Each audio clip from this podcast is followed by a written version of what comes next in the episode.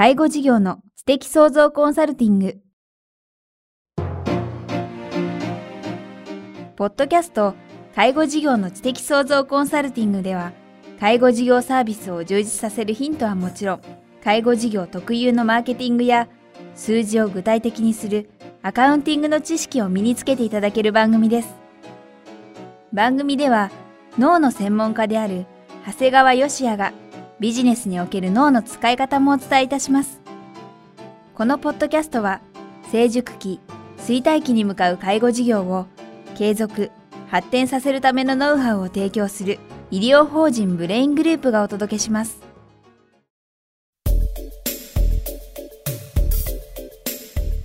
皆さんこんにちは。インタビュアーの早川洋平です。介護事業の知的創造コンサルティング。今日は第70回お届けします。長谷川さんよろしくお願いします。よろしくお願いします。さあ前回ですね、貸借、対照表、バランスシートについてお話を伺いました。はい。今日はどんなお話を？そうですね、今回ちょっと今までのとは違うんですが、はい、いわゆる皆さん、まあ、経営をしている方はですね、必ず、えー、前回お話をしたバランスシートっていうのを自分で持ってるんですね。はい、いわゆる貸借対照表を。はい。実はこの自分の自社の貸借対照表からですね、世の中の投資の話にまでこう広げたいなと思うんですね。投資。そうなんですね。やっぱり皆さん経営者でありますから、まあ個人的にも会社としてもですね、やはり投資をするということはあるわけなんですが、はい、で、投資をする場合にですね、自社の貸借対照表の意味を理解すればですね、その要するに金融商品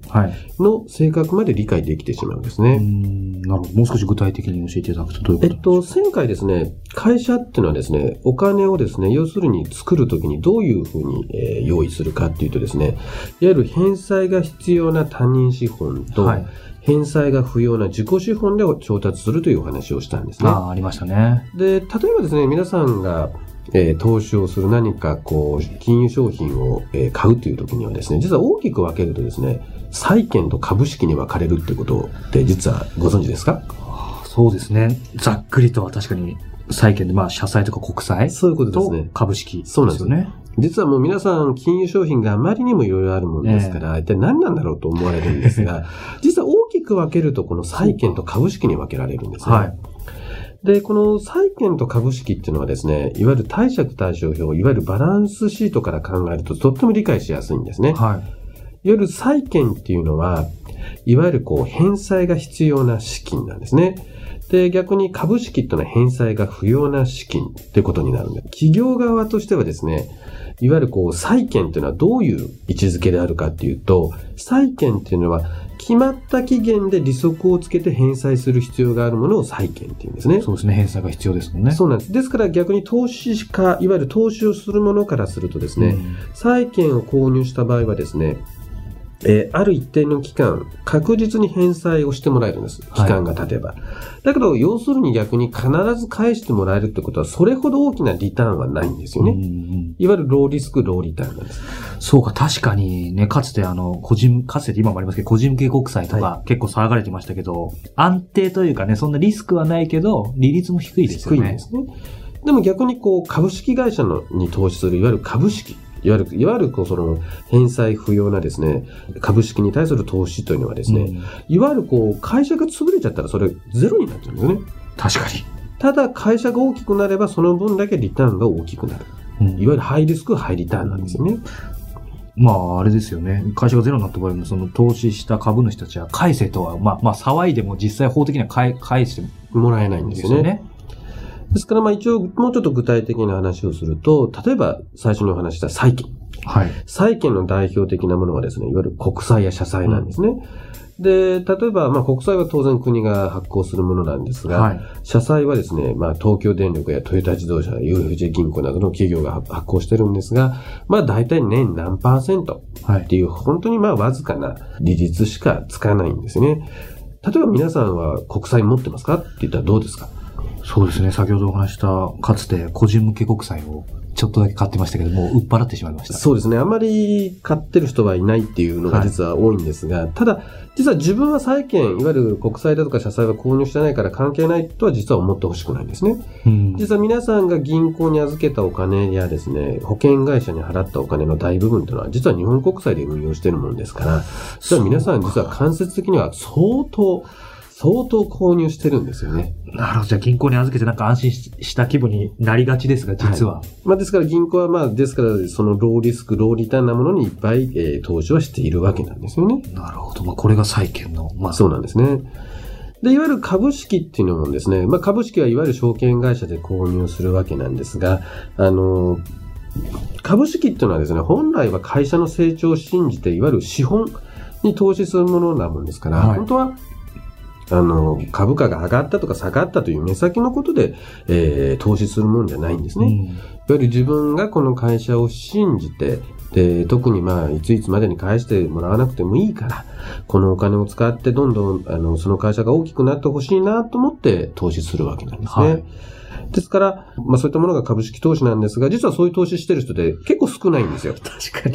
に。でも、実は皆さん株式購入してないから関係ないとは思ってほしくないですね。あら、またこっちも関係ないことはない。やっぱり皆さんも、いわゆる、えー、会社で入ってる年金だとかですね、はい、厚生年金、まあ、国民年金もですね、実は間接的にはこれ実はまた国債と同じように株式を購入してるんですね。そうなんですね。そうなんです。だから実は、えー、この世の中のですね、えー、商品というのは実は債券と株式と言ったんですが、はいえー、皆さん実は買ってるんですよっていうことなんです。なるほど。で、まあ最近よく、えー、聞くのが投資信託っていうのがあるんですが、ね、この投資信託っていうのは実はこの運用をですね、この債券と株式で組み合わせて投資してるんですね。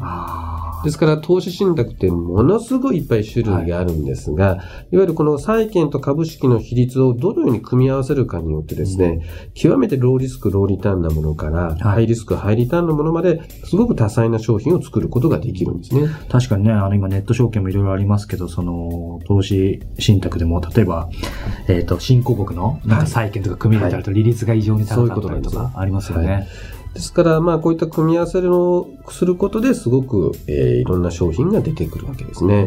なるほど。で、実はですね、この、今ちょっと、あの、外国の話をされたんですが、この、えっ、ー、と、いわゆる債券と株式っていうのは、それぞれ実は日本とさらに外貨っていうふうに組み合わせがあるものですから、実は投資先っていうのはですね、はい、4つのパターンに分類されるんですね。はい。だから日本の、日本円で日本の債券というと日本国債だし、はい、で、外国の債券っていうと、その債券の外国ということになる。はい、あとは日本の株式、海外の株式と4つになるんですね。はいですから、じゃあ皆さんがどこに投資しようかって考えるときはですね、正直日本の国債っていうのは一つの選択であるわけなんですが、実はもう銀行に預金してることイコール日本の国債を買ってるということですから、まあ、皆さんにお勧めするのは、まあ、少なくとも日本の国債だけはもう投資するのはやめてくださいよと言います。確かに、腑に落ちますね。そうですね。それ以外に、例えば日本の株式、はい、海外の債券、うん、海外の株式っていうのにどうやって自分が投資しようかというふうに考えられるといいと思うんですね。んなんかね、世の中行くとその投資の本とかお金の勉強の本っても本当すごい出てますけど、結構あの、何年か前その分散投資というか、はい、まあポートフォリオで今の長谷川さんおっしゃったその日本株式、海外債券、海外株式、えーえー、あと日本の債券か。はい。その4つにって話ありましたけど、その時に、まあ本にもよると思うんですけど、僕結構読んだ本は、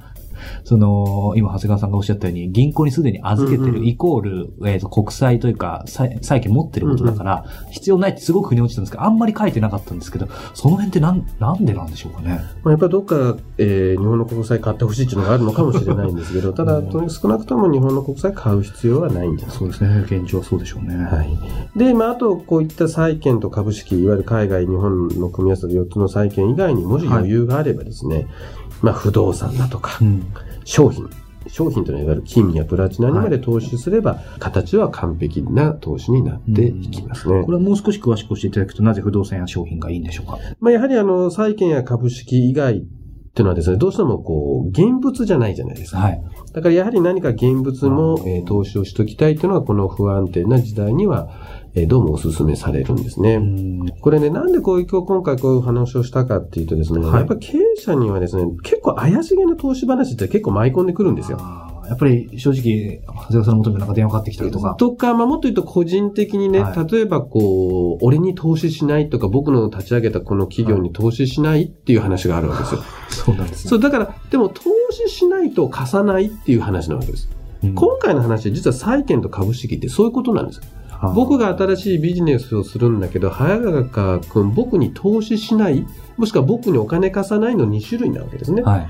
貸さないっていう時、例えば必ず1年後には利息を5%つけて返すから貸さないっていうのは、変なし、まあ、ローリスク、ローリターンなわけですねそう。ですね。ただその時に僕を信じて投資しない、うんいつ返せるかわからんけど、でももしかしたら100万投資してくれて大成功したら10年経った時1000万にできるかもしれんよっていうのは、これが株式なんですよね。うん。だから経営者っていうのはですね、こういうことを実は知っていればですね、はいまあいろんな投資話だとかですね、まあいわゆるこう人間関係の中にはお金を出したりするということもですね、まあある程度こう理解もできるし、まあ騙されることも少なくなるんじゃないかなというふうな気がしていますね。なるほどね。あの、前回は損益計算書、あ、前々回か。はい。そして、えー、貸借対照表から投資にまでね、広げていただきましたけど、やっぱりこういうことを知っておくことは必要ですよね。やっぱりこういう話を、まあ、いわゆる世の中では金融リテラシー、要するに金融に対する、えー知識を持つということなんですが、こういうものを持っている人間ってのはやっぱり逆に言うとすごい物事に前向きになるし、当然企業経営にもですね、生かされていくと思うもんですから、はいえー決して毛嫌いすることなくですね、えー取り組まれることをお勧めしますね。はい。介護事業の知的創造コンサルティング、今日は第70回をお届けしてきました。長谷川さんありがとうございました。ありがとうございました。この介護事業の知的創造コンサルティングではですね、引き続き、長谷川さんへのご質問をお待ちしております。ご質問はですね、ブレイングループのホームページの中にです、介護事業の知的創造コンサルティングのバナーが貼ってありますので、そこから専用ページに入っていただければ、お問い合わせフォームがございますので、ぜひ皆さんたくさんの質問いただければと思います。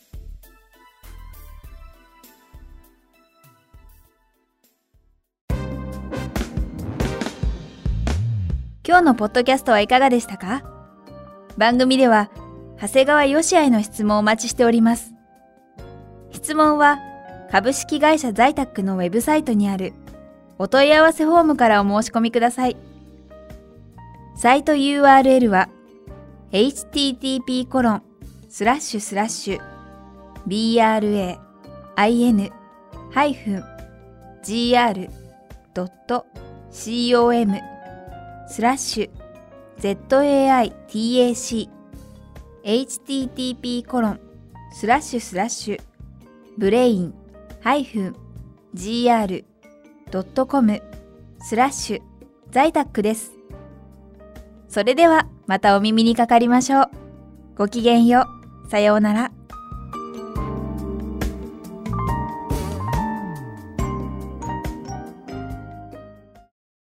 この番組は、提供、医療法人ブレイングループ、理事長、長谷川義也、プロデュース、キクタス、早川洋平、制作協力、若菜はじめ、ナレーション、清水夏美によりお送りいたしました。